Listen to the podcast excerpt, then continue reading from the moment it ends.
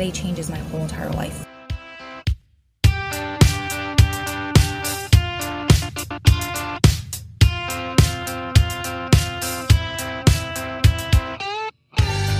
Welcome to Gritability, a podcast about the power of perseverance, overcoming seemingly insurmountable odds to attain the life of your dreams.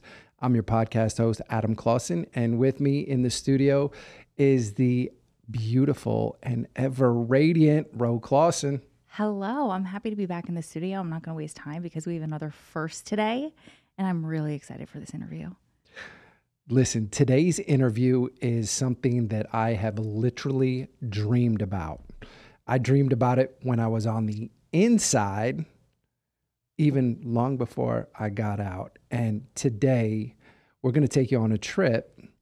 Uh, through this interview, you're going to get a chance to see inside the Maine State Prison. So, our guest today, Stephen Matthew Clark, Listen, we are just getting to know one another. I had the opportunity to connect the other day uh, via LinkedIn. I got this message, and Stephen reached out to me, and I'm like, wait a minute, this guy's in prison. That's not possible. And next thing you know, we're on a Zoom call um, from his prison cell, and we're connected. We're having a conversation. And man, I am super inspired by everything that you shared with me, what you're doing. Really excited to talk about that and dive right in. But first, welcome. Well, thank you very much. I greatly, greatly, greatly appreciate the opportunity. And like you said, we had a chance to talk a little bit the other day, um, both with you, Adam, and with Ro, and really just a beautiful conversation. I left that conversation really feeling fulfilled, um, really curious about you and your life and just really um, inspired that you're doing the things that you're doing out there and also um, felt a lot of love i feel the love between you two and that radiates to me so thank you oh i love that and really quick because I've worked with prison wives and family members for so many years, they're probably scratching their heads like, is this guy on a cell phone? How is he doing this? Why is he public? What's going on? how are, how is this possible? Yeah, great question. So we live in probably the most progressive state in the country as far as prison and programs are concerned. We're underneath the leadership of Commissioner Randy Liberty and Warden Matthew Magnuson. And thanks to those two gentlemen in the way that they see corrections and the way that they see holistic healing and opportunities, we have laptops, we have internet connection here at the Maine State Prison, and a select group of us that are working on graduate or PhD um, degrees at this point in time. We have access to Zoom, we have access to be online, and many more things that I'll get into here in the interview in a moment, which I think will knock your socks off. Very, very cool. I just wanted to clarify that this is totally legal. You you're not breaking any rules or anything like that. Uh, because for real, for years, like we had people who would live stream from inside a prison with an illegal cell phone. We're like, what the hell are you doing? um, yeah, but it happens. Anyway, I'll pass it back to Adam. Yeah, no, I, as I said, I opened up saying like this was a dream of mine right? Like I was so excited to get behind a computer to have Microsoft Word and, you know, just be able to type up a document. The thought of actually doing a live, doing a video from inside, you know, all of the challenges that we went through um, setting up the first ever live video conference from inside federal prison. Man, the legal loopholes people in Washington, D.C. had to get on board. It was crazy. So the fact that you have basically unlimited access, I guess to a degree, like there's there's some guardrails on here, and I'd really like you to to talk us through those. But what I was just most impressed the other night when the when your virtual background dropped for me, like instantly, I'm like, that's a prison cell. I'm like, oh my God, I've spent many, many years, you know, in, in different cells, but a cell is unmistakable. Do you mind? Would you mind showing us your cell, what that looks like, and and give us an idea. Like, show us this setup. How is this possible? So I will. Um, so this is. Let me just take this off, and then I have to put it back up. So this is my um, prison cell, as you see. Now, And- just just to point out for everybody, like, yeah, give a quick tour. I know it's not huge, but point point out for anybody who doesn't know like what they're looking at right now. Well, this is a, a six by eight traditional prison cell that many uh, folks in the United States live in. We are privileged. I live in an honor pod where it's a one man cell. Most prisons have two or three people living in a space this size. So, this is, and there's other things. I mean, I'm exceptionally privileged here because of the work that I've done and because of the commissioner. I have podcasting equipment in my cell. I think I'm probably the only person in the United States to have podcasting equipment in actual cell. So It's mean, amazing. I, I, I'll walk you through the suite. This is well, this is the bedroom. um, this is the desk in the study area. Um, you know, I have all my books up here. I have my desk, the podcasting equipment that we have here, a little podcasting station, and then the bathroom um, over there. The showers are obviously in a different spot, and little meditation uh, set up back there. My stool and my cushion, um, yoga mat over there. The yoga mat gets rolled out usually every morning for a nice practice. Um, so that's that's a that's a little overview of the cell. And the guitar. The And the guitar. guitar. Let's let's not skip over that because aside from a yoga mat, meditation space, there are just so many things to unpack here as someone who spent a lot of time in prison cells and the ideal, you know, like same thing. I had a guitar for a short period. That's a big deal. Um, are they metal strings or acrylic strings? A great question. They are metal strings. Wow. They yeah, for well, you know the deal. Um, just so anybody on this call doesn't know, guitar strings are notoriously used for tattooing. They'll clip the, I think it's the G string, right? They'll clip the small string and then they Mhm. utilize that string for uh, tattooing. And the only reason why we have the strings here, we've had them for since I've been here for 18 years. And when we bring the guitars up to have them restring, you have to be accountable for the strings. If your string is gone or missing, they take your guitar from you. Mm-hmm. I think that that's how it um, that's how they stay in place. And but there's you know as well as I do, there's ways around that, and there's tattoo guns throughout the prison all over the place. Sure, but the fact that you have you have a computer, you have you have internet access, you have Zoom access, you have podcasting equipment, you have a yoga mat, you have a guitar. These are things that you will not find in you know, as you said with the podcasting, you're not going to find that anywhere else, but the majority of those things, these are not things that we see anywhere else. Uh, and especially as you pointed out, to to get a single cell, that's a big deal. To have the space, you know, to utilize these things. So, how did you end up um, where you are right now? Uh, great question. So I just want to say this as well. This is really this setup that you see here hasn't been my life for the past 18 years by any means.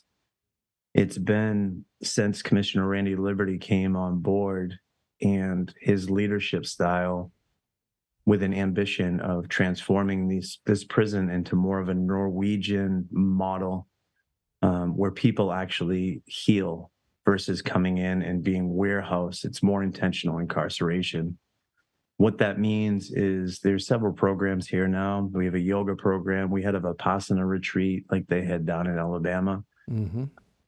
We have a veterans pod. We have several different dog programs. We have a garden program, a horticulture program, a welding program. We have a trades program. Um, goodness gracious, we have probably one of the greatest gyms. They just renovated the whole gym with all beautiful new equipment.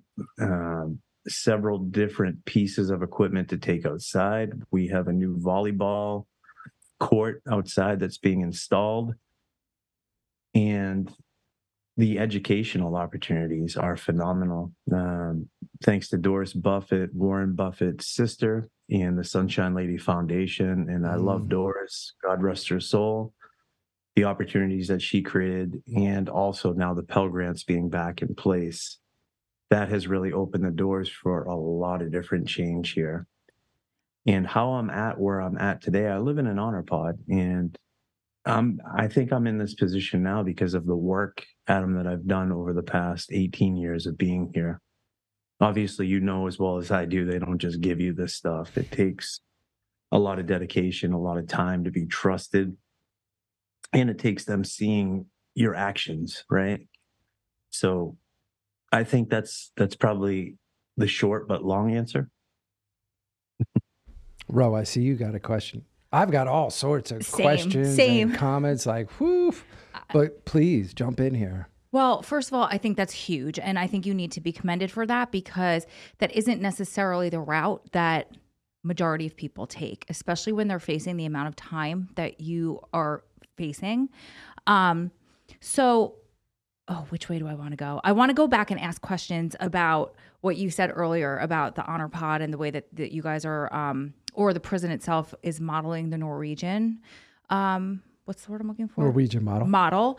But first and foremost, how did you decide to choose the route that got you to the honor pod versus the very understandable, not saying it's the right way to go, but the understandable route that a lot of people take, like I'm going to join up with a gang or I'm going to, you know, it's it's my life and they they're taking it away from me or the majority of my life.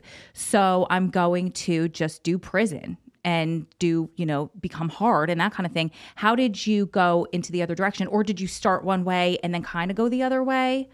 How, what did that look like? What was that traje- trajectory? Thank you. And that's such a huge and really, really important question. Um, so in 2006, I just kind of give you a quick summary. In 2006, I was in a fight in my home with somebody that was an acquaintance slash friend.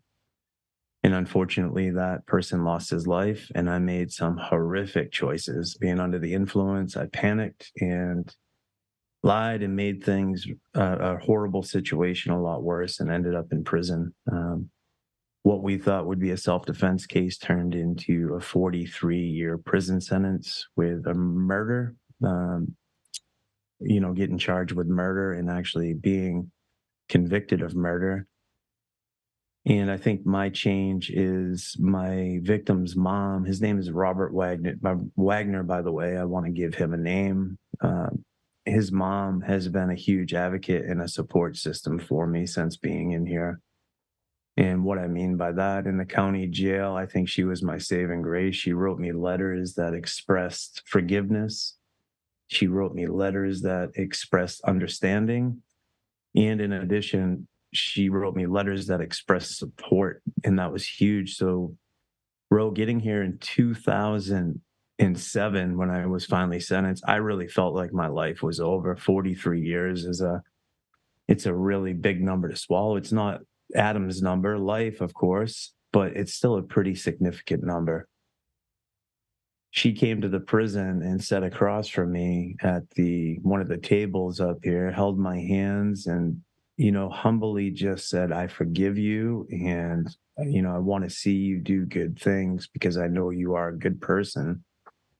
And she said, I'll help you fight your case and I'll help you get out of here. And she has. She's helped me fight my case since the beginning. So I knew, you know, I had been struggling with mental health and with substance abuse prior to coming in and getting here. I knew I needed to take significant responsibility for the choices that led me here, for the choices that led up to the incident on Valentine's Day night of 2006.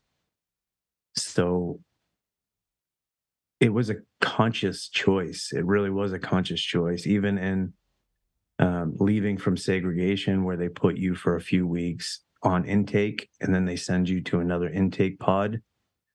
I knew like I was going to do anything and everything that I could to transform my life and change and understand myself better, first off, but also do everything and anything I can and could to become the man that God intended me to be.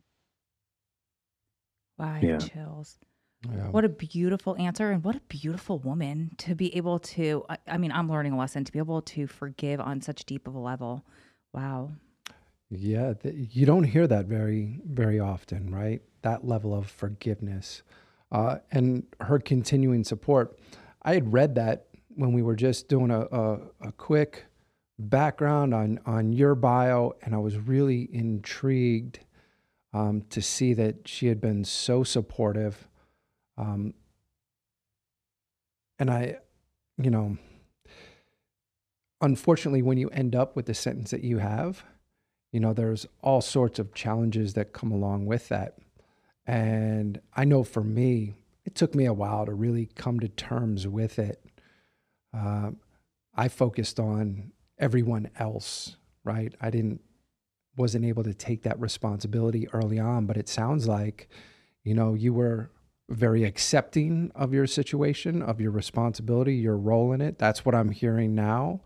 Uh, and the fact that you have her support and her forgiveness is pretty amazing. So tell us what that looks like if because if if I'm understanding this correctly, Maine does not have parole. So what is your course forward here?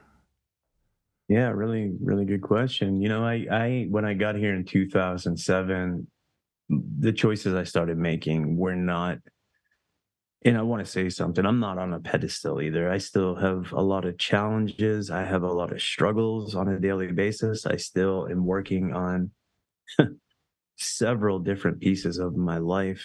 Um, so I want to say that as a disclaimer. I don't want to um, come across like, you know, I'm a, I'm a, a do gooder to the highest extreme. I am but I still have my challenges in my life, meaning I'm not there. I, I know I have work I still need to do on myself, and I do that work every day. That's going to be a lifelong journey, the constant work.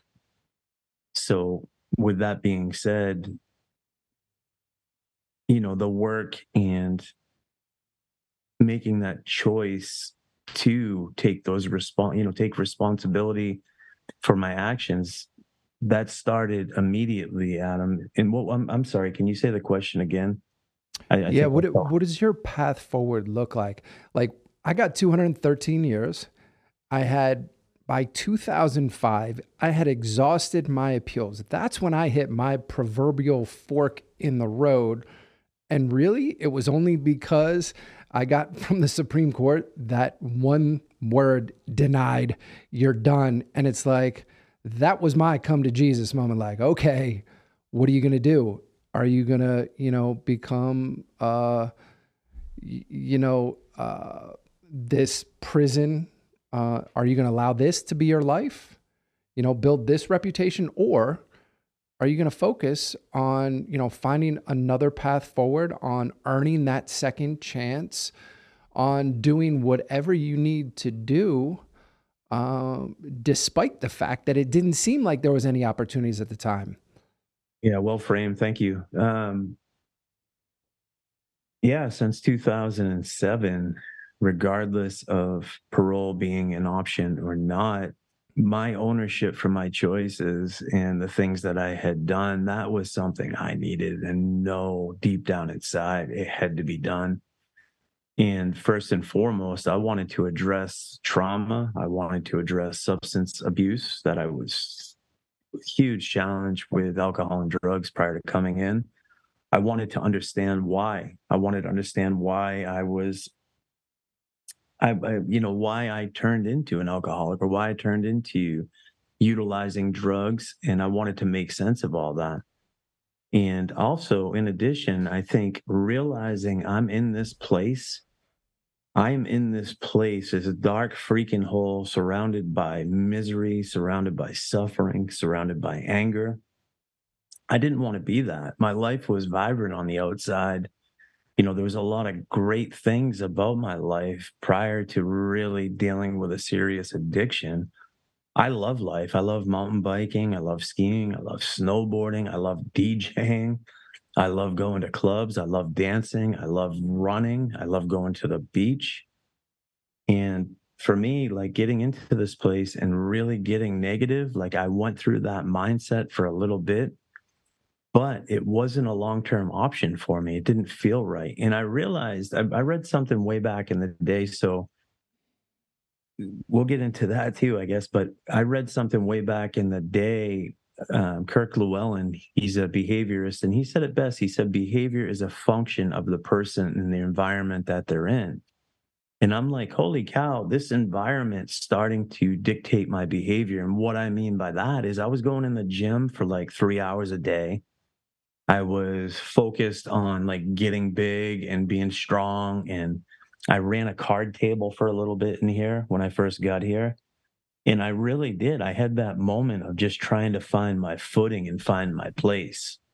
And I think a lot of people go through that. We see these movies. I think everybody can relate to this. We see these freaking movies about what prison is, and it's scary right? We see mm-hmm. the, Shawshank Redemption. Everybody laughs when I tell them this, but it is a huge factor in my sentence and why I'm here. I saw Andy Dufresne get brutalized by the sisters in that movie.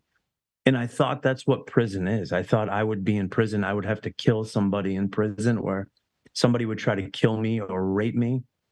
And that was pretty freaking scary coming in at 170 pounds you know, the skinny white kid, middle middle class dude that never been in serious trouble in his life before, walking into this place that I'm like, what happened and where am I and what is taking place? And I knew it's like I knew I had a choice. It's either I'm gonna become the biggest, baddest, like person in this place and I'm going to run this place and have that crazy mindset, or I'm going to do everything and anything in my power to give back, to make changes, and like I said, to become the man that I I was always supposed to be in my life. The man that I was, I just needed that to be brought out by doing work.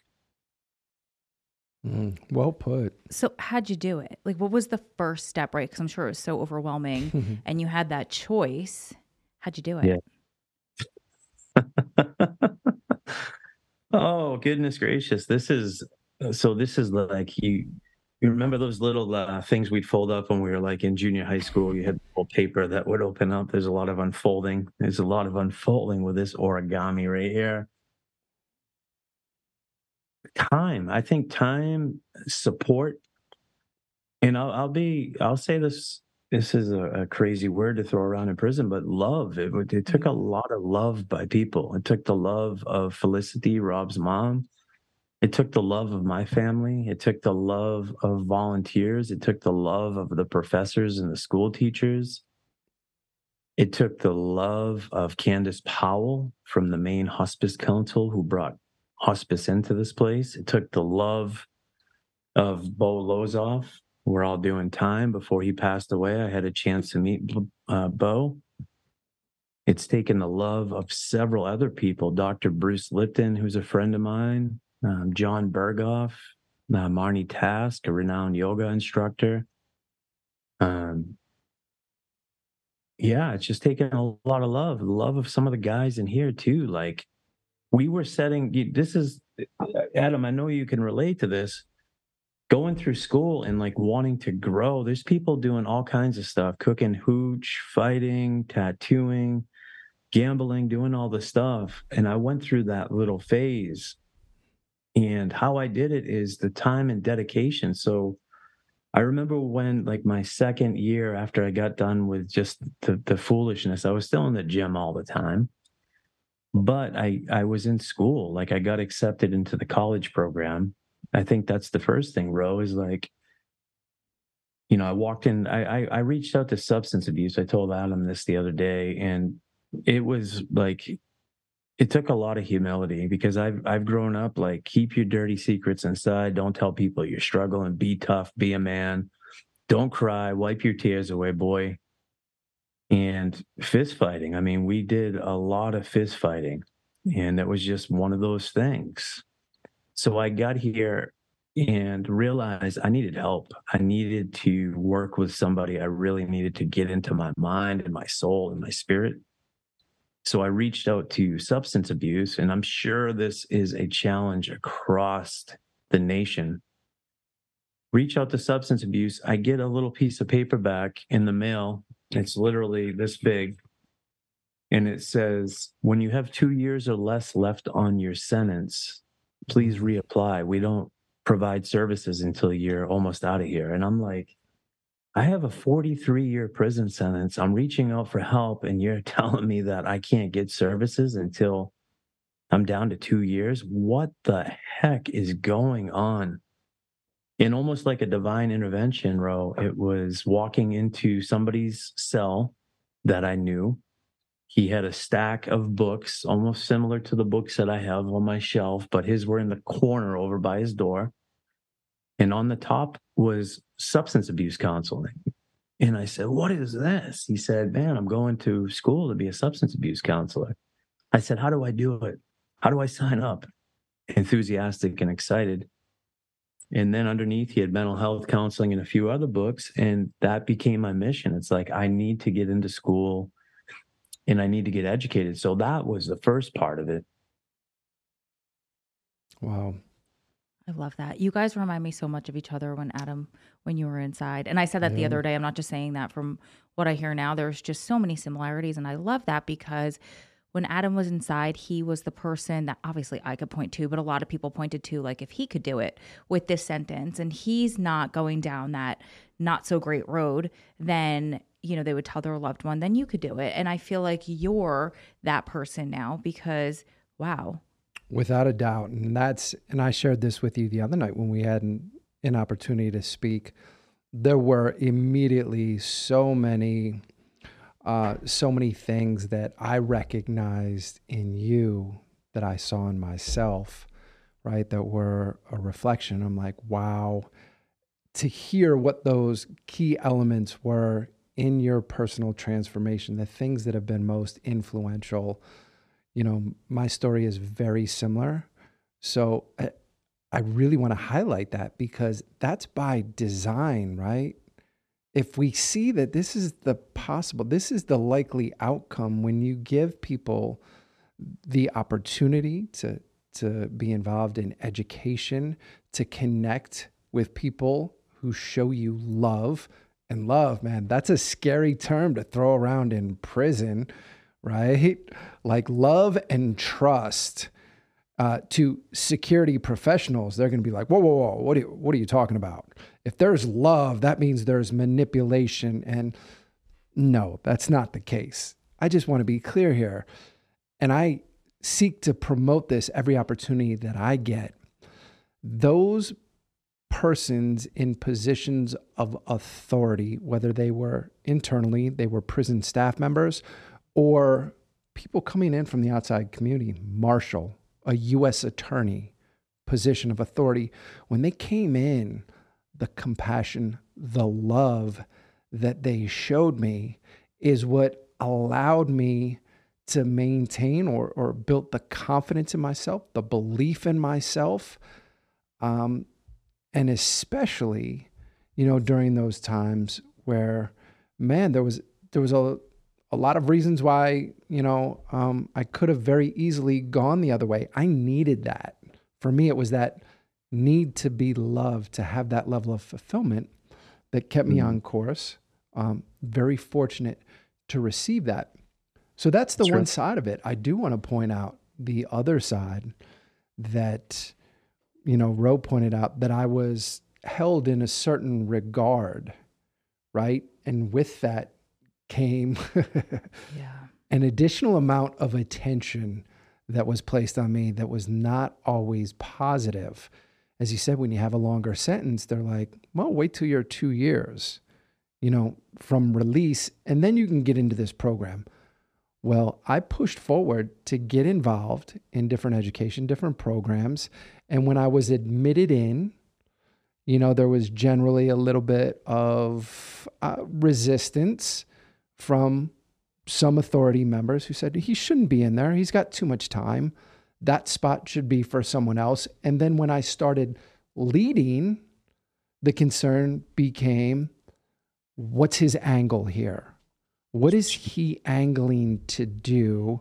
Because he's got a life sentence. There's got to be an angle. He can't just genuinely want to help people share what he's learning. So I'm curious to what your experience has, has been because there's so many parallels thus far. I suspect you may have run into some of those same challenges. And not just you, me. I mean, it trickled down to us at Visit where people would be like, kick him out yeah. after I drove six hours. So not to cut you off, but no, I mean, there's, it stretched far. She, w- she was directly impacted many, many times to where that negative attention that was placed on me. And I do say that the benefit that came out of this for us was when we talk about transparency, the way that we learn to live inside, to be completely transparent, like right. what, there was no difficulty being on supervision on the outside because it's like, listen, I'm physically, you want me to get naked and, and show you that I don't have anything? I'm fine right. with that. You want to read all of my emails? You want to listen to my phone calls? You want to listen into our conversations and visit? We got nothing to hide. So right. for me, that was simple, but I think most people struggle with that. We had to learn that. Yeah. Sorry, I hijacked your question, but go ahead. Oh, no, no, no hijacking at all. And you have anytime after listening to you and your story, Ro, anytime you feel like you need to jump in, do it. And I'll step back with grace because you've earned that spot, lady. You really have. Thank You've you. done an amazing job supporting this man. And holy Moses, I know what it takes. Um, I know I've seen it. I've seen it firsthand. It takes a lot. So you, anything you need, I got your back. I oh, support you. Thank you. yeah, Adam, I I've witnessed it. My so we start making these changes, right? In 2000, in 2012, I, I got in school. I went back and I got um, inspired to start taking a bunch of classes around substance abuse counseling. So this is 2008, four years later. I'm in classes for substance abuse counseling now. And I approached the substance abuse department and asked them for a job. And they say, reluctantly, okay, we'll give you a job. We'll let you come in. And they wanted me to like pick up the guy's desk. I went in, he had a really messy desk. He wanted me to file letters and send out responses like mine, like the little one that I got in the mail. And I said, I'm not going to do that. And he said, what, why aren't you going to do that? And I told him my story and what happened. And he said, why don't you put together a class? So I did. I put together a class and it was successful. I mean, we started in education, and then I proposed to. Um, his name is Anthony Cartledge. He is Dr. Anthony Cartledge. He's amazing. And presented to him to, I said, Hey, you have this multi purpose room in the medium unit. It's huge. Why don't you let us do classes out there? He said, That's where we, uh, the staff has their breaks. I said, They're not even out there. They're in the pod all the time let me use that for a classroom. He said, Stephen, there's a refrigerator in there with the staff food. There's staff computers. I'm going to let you go out there and I'll tell you what, you do not allow anybody to touch anything. I trust you. That spoke volumes to me, that trust. So, wow. 2012, I think I was the first person in the prison. I say this, you know, I say this with some pride because I think a lot of people had tried. The first person in the prison to open the doors for um, facilitated groups to go on in a room without any staff present. And that's a big you're deal. absolutely right. So it's huge. You know that it's freaking huge in a maximum security prison.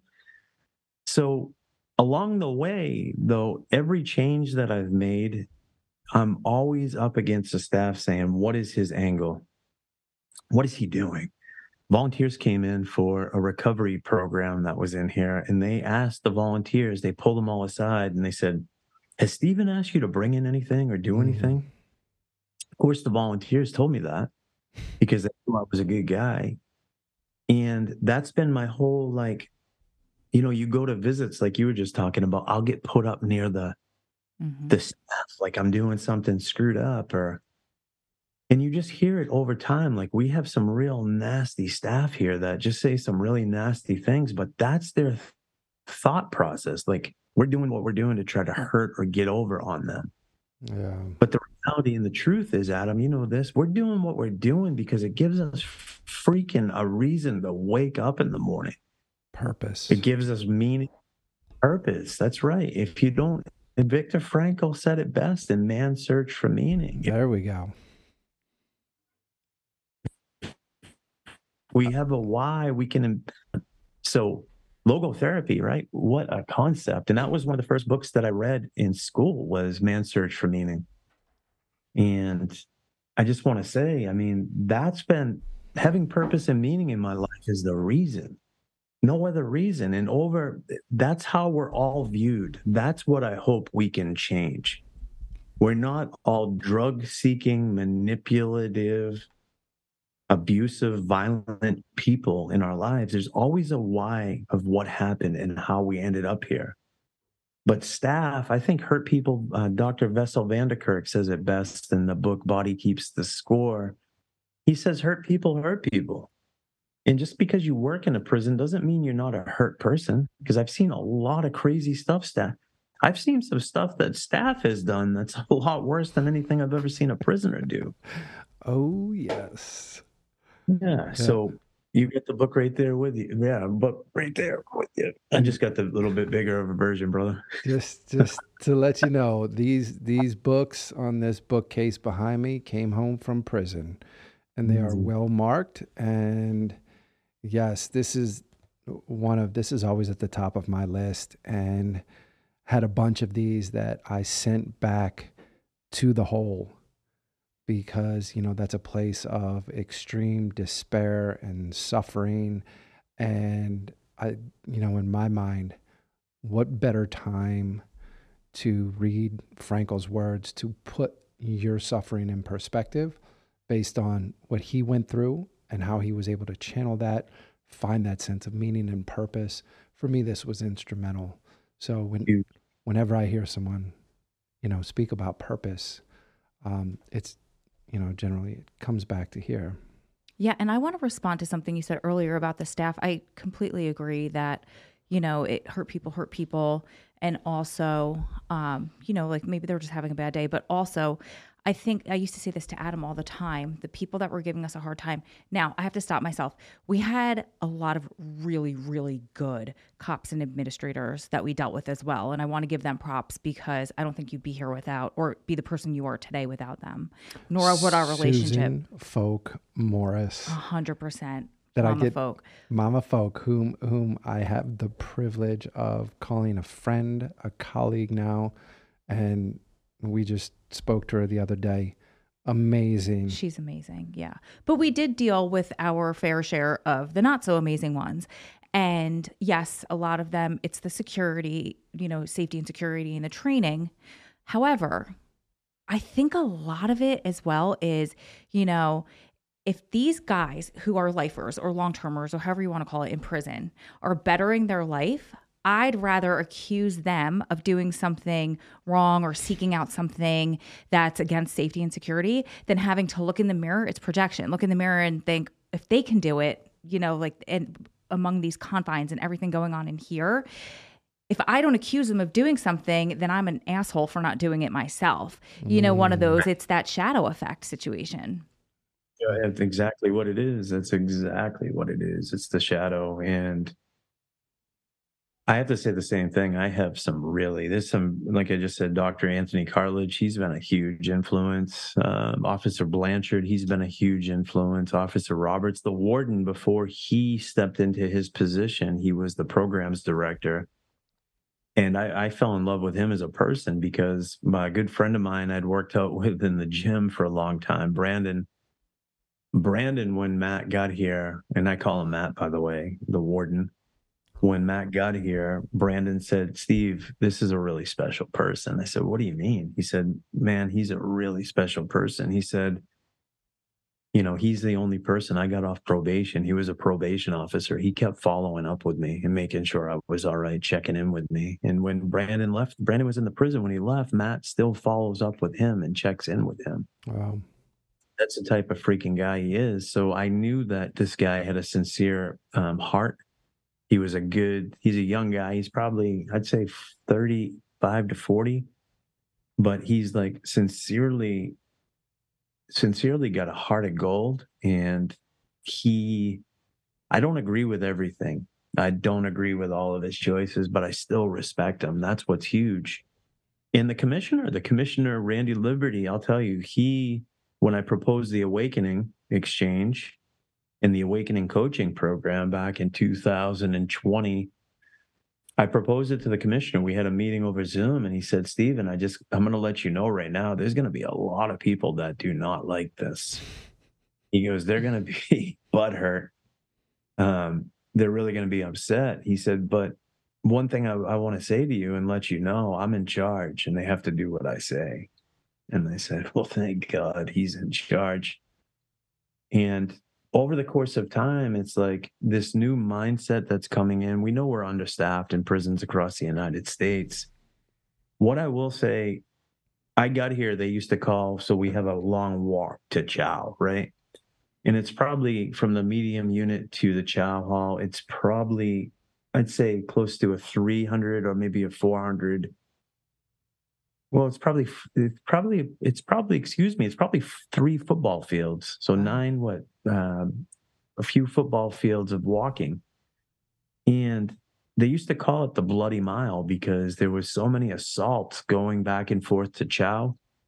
Literally, I've seen people. I've walked over people on the the mile before, and now since COVID, we have to go to the chow hall. We fill up milk. If you drink milk, I don't drink milk, by the way, but if you drink milk and you come back with milk, um, now there's milk on the mile. So they it switched from being the bloody mile to the Milky Way.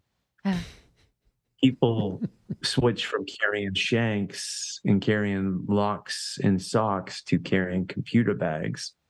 Hmm. This place is remarkable. I mean, we have a little bit of a challenge right now going on with some of the the K2 crap coming in on the paper and people abusing that. But outside of that, we have a really amazing prison, a really amazing uh, group of people that are supporting us. And people are pissed off too. I just want to say that there's some really upset people here as far as staff because there's really still that old punitive draconian kind of mindset. Mm-hmm. When Liberty, you know this, when there's staff that treat us good and want to do good, you know, staff hate that. They're like, hug a, you know, the hug a thug kind of, man. you're hugging a thug. Mm-hmm. You're, and it, it's a sucks that what I've realized, you know, through all my studies, what I've realized through my own life experience, what I've realized in my own personal experience is at the end of the day, we're all humans. Like I don't I don't shit on guards. I don't put guards down. I don't say bad things to guards, even if uh, they're treating us horribly. I still try to meet them with kindness and love. And we're human. And at the end of the day, I remember reading this a while ago. I'm sure you've probably read this too. Jarvis McCormick, I think, is that his last name, um, Adam? I'm not sure. He did the time in San Quentin, wrote all the wrote all the uh, chop the killed kids books. Yep. Pam, yep. Yep. Chödrön. So he said that he was in the yard one day and he had got nominated for the Nobel Peace Prize and there was a guard. He's like, "You think you're fucking special. You think you're effing this, you know, like taunting them. And Jarvis just waved to him and said, Have a good day, sir. And the guy that was with him, he's like, How are you letting him talk to you like that? You know, some old gangbanger. He's like, How are you letting him talk to you like that and disrespect you like that? How dare you? Why don't you say something back to him? And Jarvis said, This has always registered with me for years now. He said, I get letters from all these kids. I get letters from everybody from all over the place. He says some of these letters are from the staff children, from the children of the staff. And these kids tell me about their parents coming home so stressed out so overwhelmed from their day at work that they come home and beat the kids. Oh God. They abuse the kids and take all that stress and frustration out when they get home. And I, I thought to myself, I'm like, I could contribute to that. I could could could contribute to either a person going home and, and having a really bad day, drinking, beating their wife, beating their kids, or I could meet somebody with kindness no matter how they meet me. And maybe, just maybe, they won't bring that energy home. Maybe by me saying something nice to them, maybe over time it will change their mindset. And I've seen it happen. I really have. I've seen it happen over time. Man, well put. And and I totally agree with you on that. We've witnessed it through um, our experience over the last 10 years where we watched individuals change their perception. And again, it was, it was, you know, just the experience over time and finally getting through and them saying, okay, maybe, maybe this is for real. Maybe this guy's for real. And, and what they're doing in there, maybe we should pay closer attention to this. I loved what you said about leadership, right? Um, for those who don't understand how systems work, you have to have, as a leader, incredible courage to allow something like this to take place, um, to be willing to take on the culture that exists within corrections that is, you know, predominantly punitive, not supportive of this, and yet say, no, we're going to do it this way. And I need you to get in line and know that it's not going to be um, widely accepted, and to know that the media often is not going to be as receptive. Media is getting better now. Media is getting better thanks to um, you know groups like Reform Alliance and other um, mainstream initiatives to bring attention to the need for more of this. I was on a call earlier today and they were talking about the Maine Way and I was like, yes, I wanted to just jump in and say, man, I have a call later that I can't wait to hear more about the Maine Way. And I really, really want to get out there in person. I've had an invitation from Commissioner Liberty. I had an opportunity to meet him at a conference. And when I shared just a little bit of my background, my experience over, I, we had breakfast together I shared my experience, talked about coaching, how it transformed my life. He lit up and was like, You got to come to Maine and see what we're doing. And I know, I know without a doubt that he was referring to you, to what you've established in there, to the awakening. And I am excited to get out there in person to you know get a chance to to be in that environment with you because I know you can tell us all about it but to feel it it's that experience which you walk away from that feeling that's what resonates that's what gets other people to buy in so I am fully committed to bringing as much positive attention as I can to what you're doing in there and I'm looking forward to continuing this conversation to keep this going. This is just the beginning. It's been an incredible episode. I just want to interject and ask one question. I know we're getting short on time, but as much as I love Adam when he was on the inside doing all of this, one thing that bothered me a lot towards the end was like, okay, you could do so much more from the outside. So, like, let's go. So, really quick, yes. what can we do, not only us, but the people listening, to help you earn your second chance more quickly than 43 years, or I don't know how long it's oh, been since you have so been in? Much. Please let us know what we can do to help.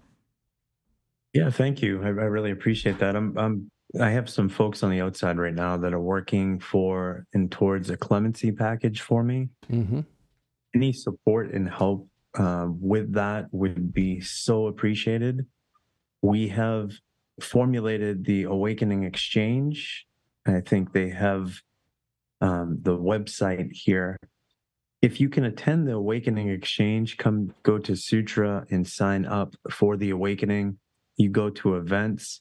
Every month we get together. We have a um, a champion, somebody that is in um, the field in the space of criminal justice, criminal justice reform. And we do interviews, but we also build community.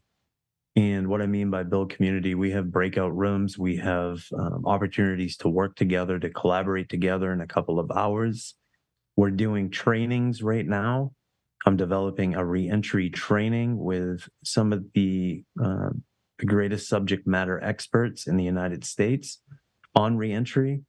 If you have um, need for reentry, and in addition, through my master's degree, what I've developed is a peer to peer coaching program. It's called The Awakening, another part of our enterprise. And the peer to peer coaching program really thinks about and what we thought about when we put this together. I, I, when I put this together was the idea most individuals in prison have had horrible social conditioning.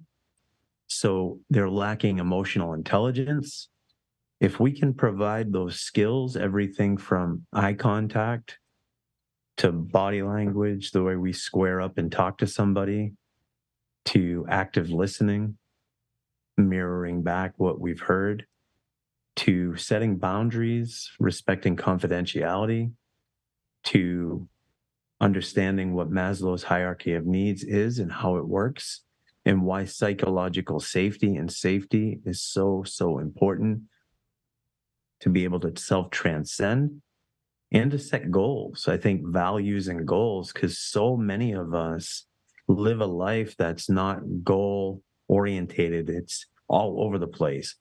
Our values shift to meet our behavior. Our behavior doesn't meet the shift to meet our values, which it really mm-hmm. needs to. So, what we found by teaching folks these skills and showing them these skills their life changes and the way they see the world changes and their ability to help other prisoners is profound it gives them hope and meaning in their life logotherapy and then just reprogramming and training the reticular activating system so to help me if if anybody has a good lawyer if anybody knows any pro bono lawyers out there i could use some help um, with that um, but the support, just show up. I, I love, love the word love. If you want to just show up and love me um, as a friend, as a as somebody that's on this journey, as somebody that's working every day to change my life, that's all I need. I just need support and love, just like everybody else, I think, in the system of mass incarceration. You could also support me by going to Flikshop, com, F L I K shop.com, and send a photo randomly to somebody in segregation. I think they have a, a random option. Just go onto that website and send, not to me, please, send it to somebody that's in segregation because a lot of people in prison do not get mail. That would mean the world to me if you sent a letter or a card to somebody in prison, not me, but to somebody in prison that may not be getting cards or mail. I have contact with lots of people. I, I would it would mean the world to me if you would reach out and help somebody else out in prison that really needs it. Wow. Thank you. Yeah, we love that. You're speaking our language and definitely we're Flikshop supporters. Good friends of Marcus. Friends of Marcus. Marcus is amazing. Um, and you're amazing love everything that we've covered today. We are so much speaking the same language. And I know that Rose with me on this. Whatever we can do to support you and to, you know, keep moving things forward, uh, getting the word out there about the awakening, we're going to do that. And I'm committing to a trip to Maine. We're going to figure out how to make that happen. And this will not be the last time that you see Stephen Matthew Clark on Gritability. It's been another amazing episode. We'll see you back here the next time. We're sending love, lots of love.